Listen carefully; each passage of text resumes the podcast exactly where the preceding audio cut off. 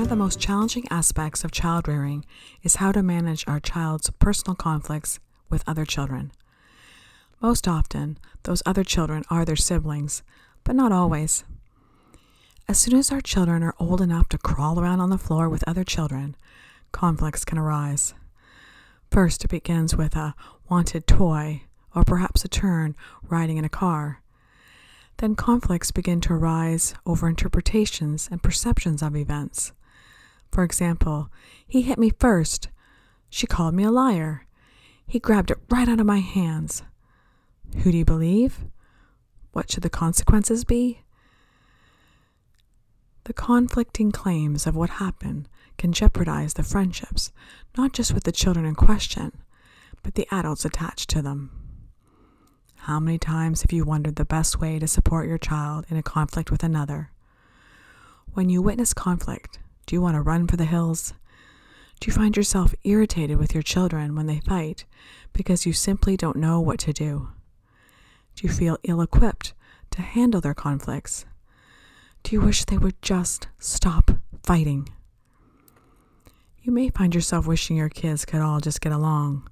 However, children's conflicts are inevitable. Just like adults, they have differences in opinions and perceptions as well as needs. These differences create conflicts.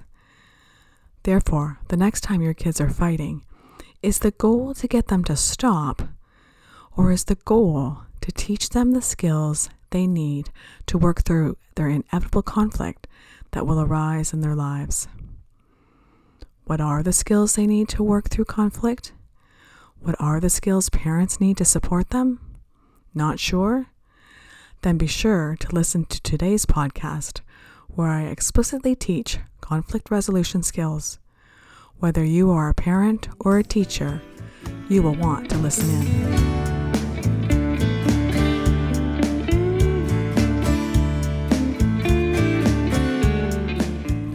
I am a teacher with a degree in child psychology and in education. I'm a parenting consultant with specialized interest in supporting conscientious parents who are seeking effective and compassionate ways to parent. I am privileged and grateful to have four human beings on this planet that call me mom. Now, as teens and young adults, they continue to offer me moments where I find myself challenged or uncomfortable. It is within these moments of discomfort that I learn more about myself, resulting in me seeking and further developing critical life skills that empower me to reduce my suffering. As a result, reducing the chances of inflicting potential harm on those around me. I have noticed that the more I learn about myself, the more I'm able to find answers. I have noticed that the more I develop skill sets in areas like communication, the more I'm able to create peace and ease in my life and prevent conflict. What do I mean by that? Let me explain. I remember when I was home on maternity leave with my son.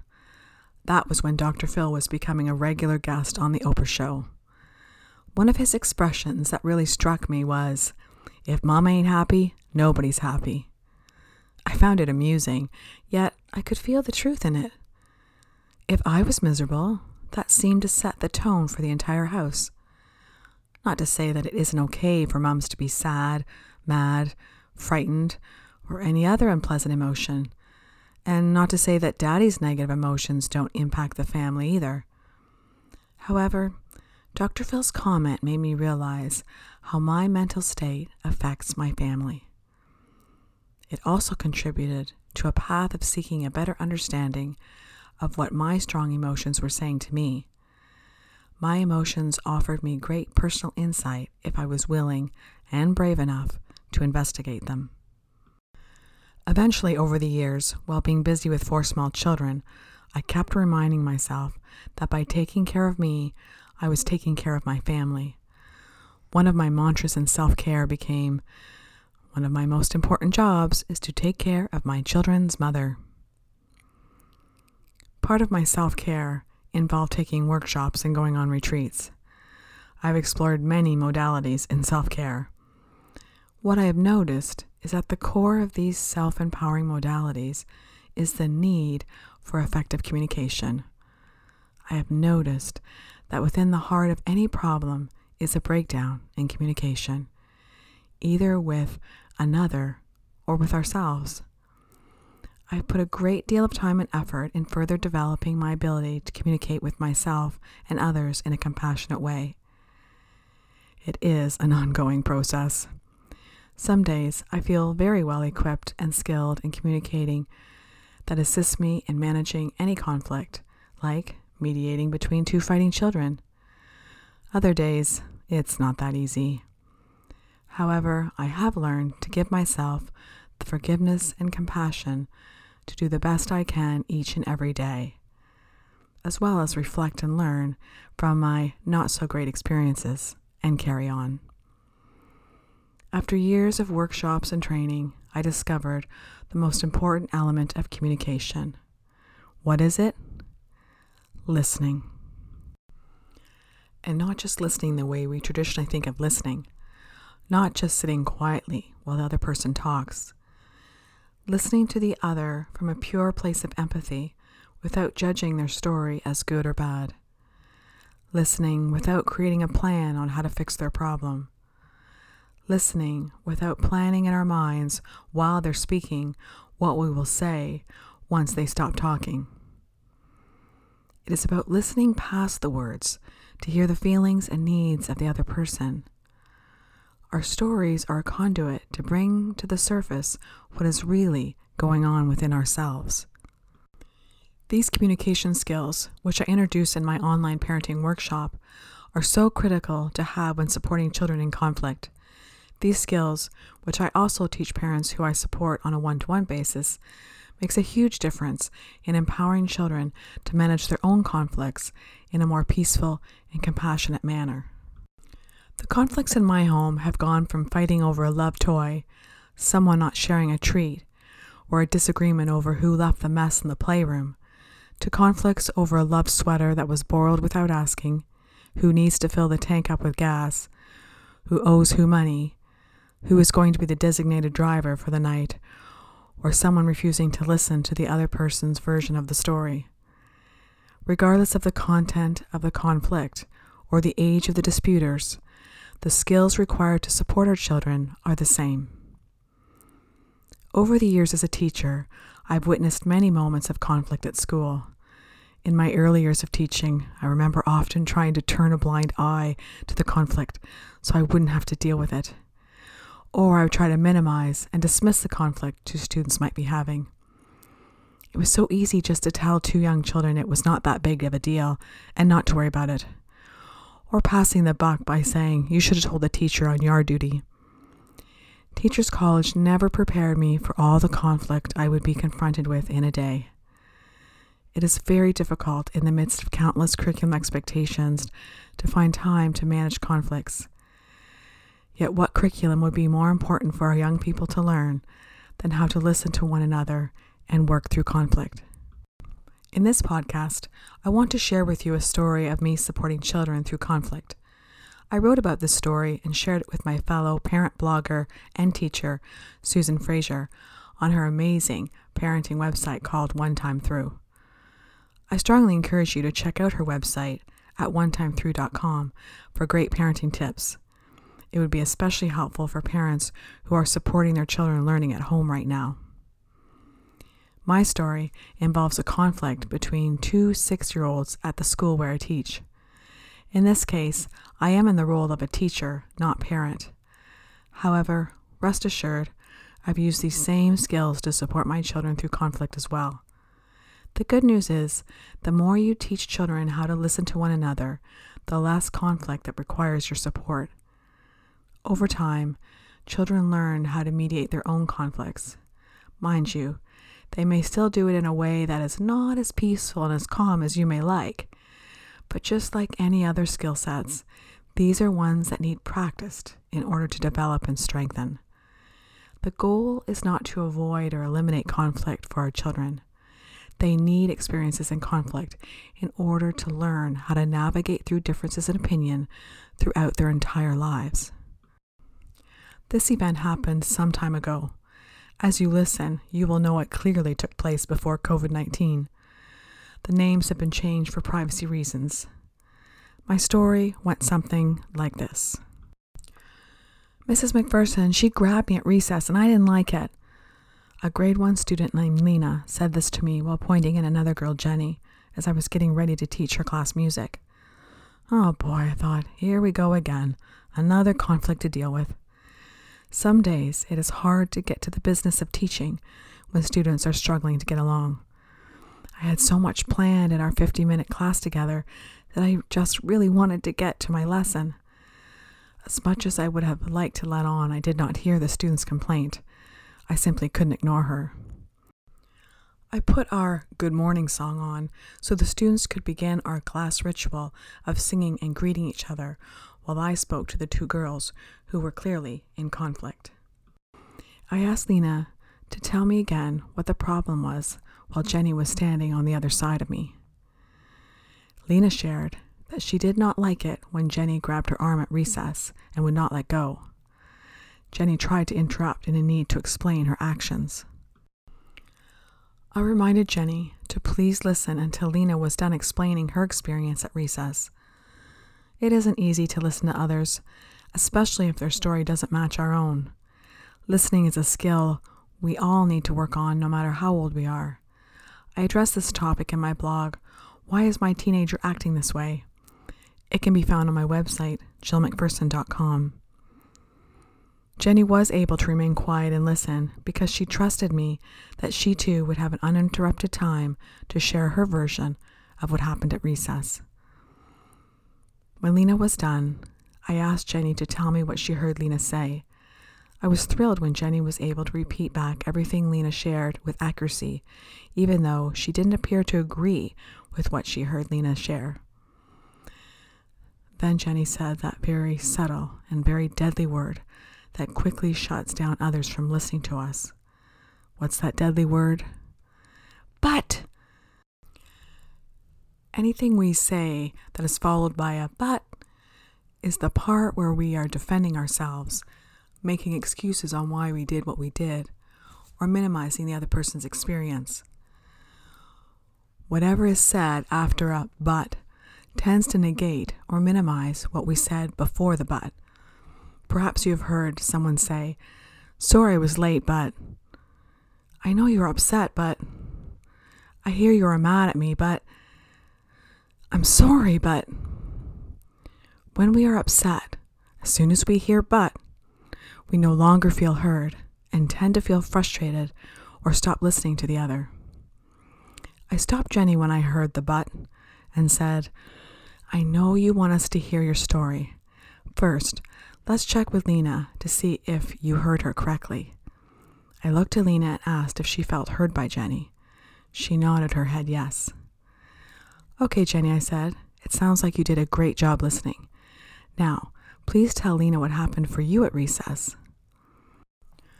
Jenny agreed that she had grabbed Lena. Lena interrupted Jenny to remind her she needed to use her words next time. I reminded Lena her job right now is to listen to Jenny. Her job is not to agree or disagree with her story.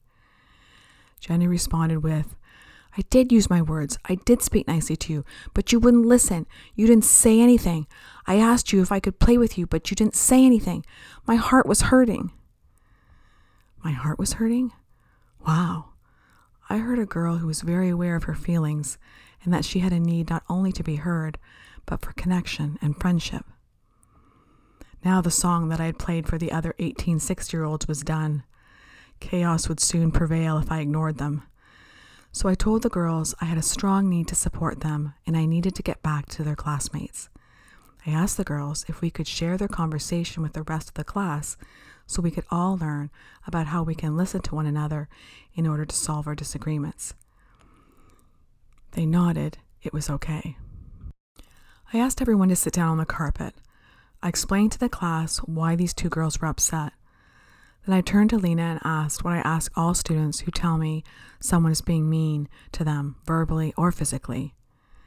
Lena, what do you think Jenny was trying to tell you when she grabbed your arm? Lena just looked down at her feet. After a few seconds, I asked her if she would be okay with me guessing. She nodded her head. And so I guessed. I'm wondering if Jenny had a need to be heard. I heard that you did not answer her question, so when you started to walk away, she grabbed you to get you to answer her. I wonder if her hands were saying, Please hear me and answer me. Instantly, Jenny's eyes lit up and she said, Yes, she wouldn't answer me. I told Lena that my experience is when people use their words and they still don't feel heard, then sometimes they use their hands. It does not make it okay. It just seems to be what humans do. We will often do unkind things when we're trying to get our needs met, like a need to be heard, a need for friendship, even love. I then shared that I was wondering why she did not answer Jenny's question. Lena stood there quietly, looking downwards again. After some silence, I said, Hmm, I'm wondering if you did not want to play with her and you didn't want to tell her the truth. Is that right? Lena nodded yes, looking like her confession could get her into trouble. I wasn't surprised she looked nervous. At the age of six, she has likely already learned from adults that it's not okay to say who she does and does not want to play with. Because of this, children begin to conclude that being honest is being mean. How many times do we punish children when they share their honesty about who they do and do not want to play with? Yet we as adults would never want to be forced to spend our social time with people who we do not enjoy. Why don't we teach our children polite ways to be honest? And most importantly, teach the receiver how to accept an I don't want to play with you comment. How about we teach children how to use this information as valuable feedback rather than feeling like a victim of cruelty? When we teach children to learn to stay quiet, to not be honest, and tolerate undesirable relationships, or even possibly abusive ones, they learn it is more important to keep others happy instead of themselves. What dangers are we putting them in as they get older? We can also help children learn to not fall into the trap of believing that the other person hurt them when they said, I don't want to play with you. We can teach them that no one can hurt our feelings without our permission. Oh, how I wish these skills were part of our school curriculum. So, back to my story. I asked Lena, the girl whose arm was pulled, Is it possible you did not want to play with Jenny and did not want to tell her because you did not want to hurt her feelings? Another nod of agreement. I assured Lena I understood that she did not want to hurt Jenny's feelings. However, I asked her what happened when she stayed silent and walked away instead of being truthful. Lena looked up and said, She grabbed me. That's right, I said. Do you think your strategy worked? Did staying silent and walk away work? Lena shook her head no. I told her that I'm guessing that Jenny used her hands because she had a need to be heard. Your silence told her you didn't hear her, and I'm guessing that Jenny has a need for friendship and wants to be friends with you. Is that right, Jenny? Jenny nodded yes. Now I turned my focus to the arm grabber. I helped Jenny hear why Lena stayed silent. I asked Jenny if she understood why Lena did not answer. Jenny said in a sad voice, Because she didn't want to play with me. Yeah, I said, and I see that as painful for you to hear. I hear you were upset, and so you used your hands to grab her because you wanted to be heard and wanted a friend. Did I get that right? Now Jenny was fighting tears. I asked her, When you grabbed her, do you think that made her want to be your friend more or less? Did that strategy get you what you wanted? She knew the answer right away. With my arm around her in a sideways hug, I turned to the class and asked them, If you ask someone to play and they don't answer and then they walk away, what do you think their answer is? One student raised his hand and said, They don't want to play with you. I agreed and I said, That's my guess too. I told the class, If you have to run after someone trying to get them to be your friend, then that person is likely not your friend. Or They just don't want to play with you at that moment, but they might in another moment. Remember, friends are people you don't have to run after or try to convince to like you. I thought if we could only teach our young children to hear and live this, then how many teenage girls would stop trying to convince boys to like them or wanting a guy to figure out he likes her? What would happen if we could teach our girls this early on so that when they become young women, they will know that a man who is truly interested and sees her value does not need to be, quote unquote, chased or convinced? At the same time, how would the world change for women if we could teach our boys to become men who could confidently share their interest in a woman and are able to listen to not only their words, but their nonverbal communication as well, so no one needs to run? Back to my grade one class. Jenny said something very painful and honest, but nobody wants to play with me. Oh, how I wish I had all the time in the world to coach the kids who struggle to make friendships. I knew I had to close up this conversation as my grade ones were getting restless and needed to move on, yet there was another learning opportunity for them all. I repeated back what I heard Jenny say so she knew I heard her. Then I asked the class to listen to Jenny, not just with their ears, but with their hearts, and then wonder if there was any way they could help her with her need for friendship. Finally, I turned to Jenny and suggested that perhaps she could stand back and notice kids at recess who seemed to have friends and just get curious. Notice if they seemed to be trying to make friends or are they just being themselves. Most importantly, I asked her what she thought those kids thought about themselves. Do you think they like themselves? Jenny nodded yes. I agreed. Then I invited her to notice if she liked herself. I told her not to answer that now, just to wonder Do you like being you? Do you like being with you? I turned to the class and asked them to ponder this question.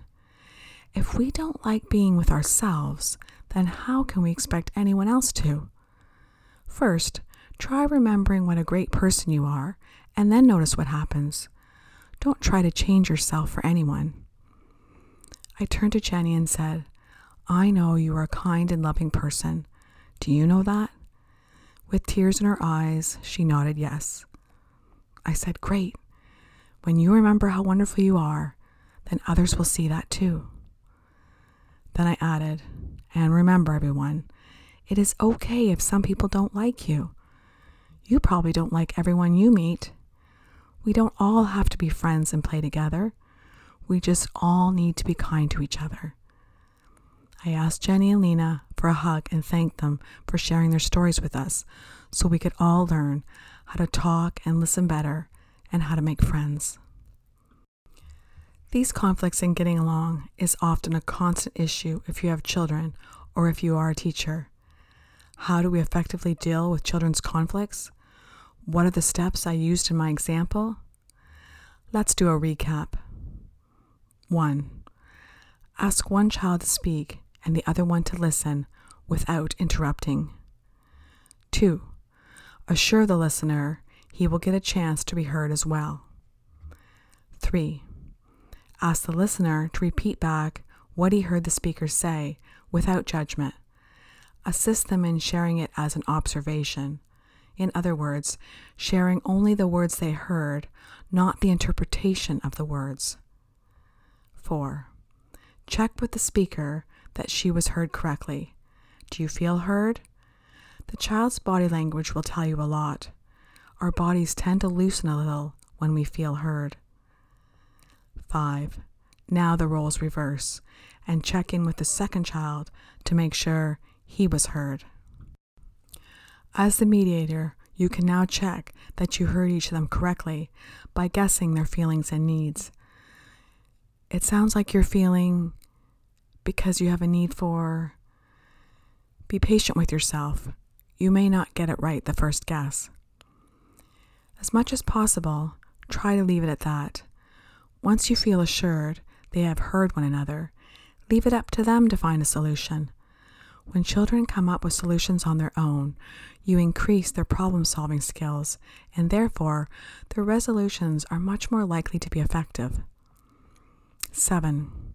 On a side note here, you may notice that once two people believe their feelings and needs have been heard, the context of the fight fades away. Suddenly, a solution to the argument is not always required because it never really was about the story. The story was the strategy to get a need met.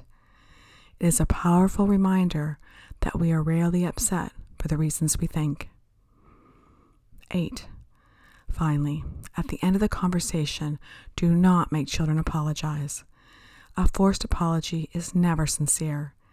It does not truly make anyone feel better, and over time will shut children down from accepting or believing a sincere apology when it is given freely and lovingly. Forced apologies can contribute to challenges with forgiveness. A great resource for further developing the skills can be found in Marshall Rosenberg's book, Nonviolent Communication A Language of Life. I introduced nonviolent communication skills in my online parenting workshop. More details can be found on my website at jillmcpherson.com. The benefits of teaching children conflict resolution skills are endless. When children learn how to hear each other's feelings and needs over time, they will become more compassionate and be able to find solutions on their own in a way that works for everyone. In the case of my two grade 1 students, they may discover ways to get along and play together, but more importantly, they needed support in learning how to communicate to one another in a nonviolent and compassionate way. When I say nonviolent, I am not just talking about ways to communicate without grabbing the other person's arm, but ways to communicate so they can truly hear the other's feelings and needs rather than just the other person's story. In addition, if children are in a relationship that they are not comfortable with, then we can guide them in finding other ways to meet their needs. This does not mean they no longer have a relationship with a sibling or someone in their class. Instead, it means they can stop becoming frustrated over expecting or wishing their sibling or classmate to be a certain way. They can learn to seek other ways to receive understanding, acknowledgement, information, trust, or connection with others. It is so empowering when we teach our children how to truly listen to one another, and it is hmm. freeing when they learn how to meet their needs in many different areas of their lives especially when they learn to let go of believing a certain person has to play with me, or she has to do X, or he has to do Y in order for me to be happy. When we help our children learn to truly hear one another, we will create a generation of adults with empathy and self empowering skills that will make things like domestic violence, gang violence, and even political wars impossible. These steps to support children in conflict can be difficult, especially when we are emotionally attached to the ones fighting. It can be very difficult to keep a level head and think, now, what were those steps again? As one of your children has the other in a neck hold on the floor, or kids are screaming at the top of their lungs, or throwing objects, or slamming doors. These skills take time to develop and a great deal of patience to implement. Most days, it's just easier to order them to their rooms or threaten to take away privileges. Unfortunately, when we do that, we deny them valuable conflict resolution practice and we deny ourselves mediation practice. Be patient with yourself. Take baby steps. Perhaps the next time your kids are fighting over a toy, the front seat, the last cookie, an article of clothing, or who is really telling the truth, you could simply remember this one thing. The goal is not to resolve the conflict for your children. As parents, we are so quick to decide who gets the toy and who has to wait, which one gets the cookie, and who is telling the truth and who is lying. When we decide how the conflict ends, we rob them of the skills they need to figure out how to get along with others and get what they want in a civilized, compassionate way. So, what is the number one goal the next time your children are fighting? to help them hear each other. Once we truly hear one another, we stop fighting over strategies and behaviors and start connecting with one another. Once connection is established, resolutions often easily arise.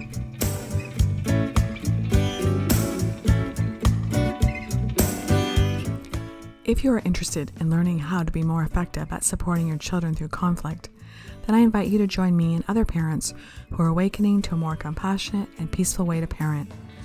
Join me as we work together to shift our parenting paradigm from one that involves controlling children's behavior and emotions to a paradigm that involves teaching children skills like how to listen to one another and how to effectively speak up and share their truth in a way others are more likely to hear. I wonder how a generation of children who are taught these skills might change the world in their lifetime.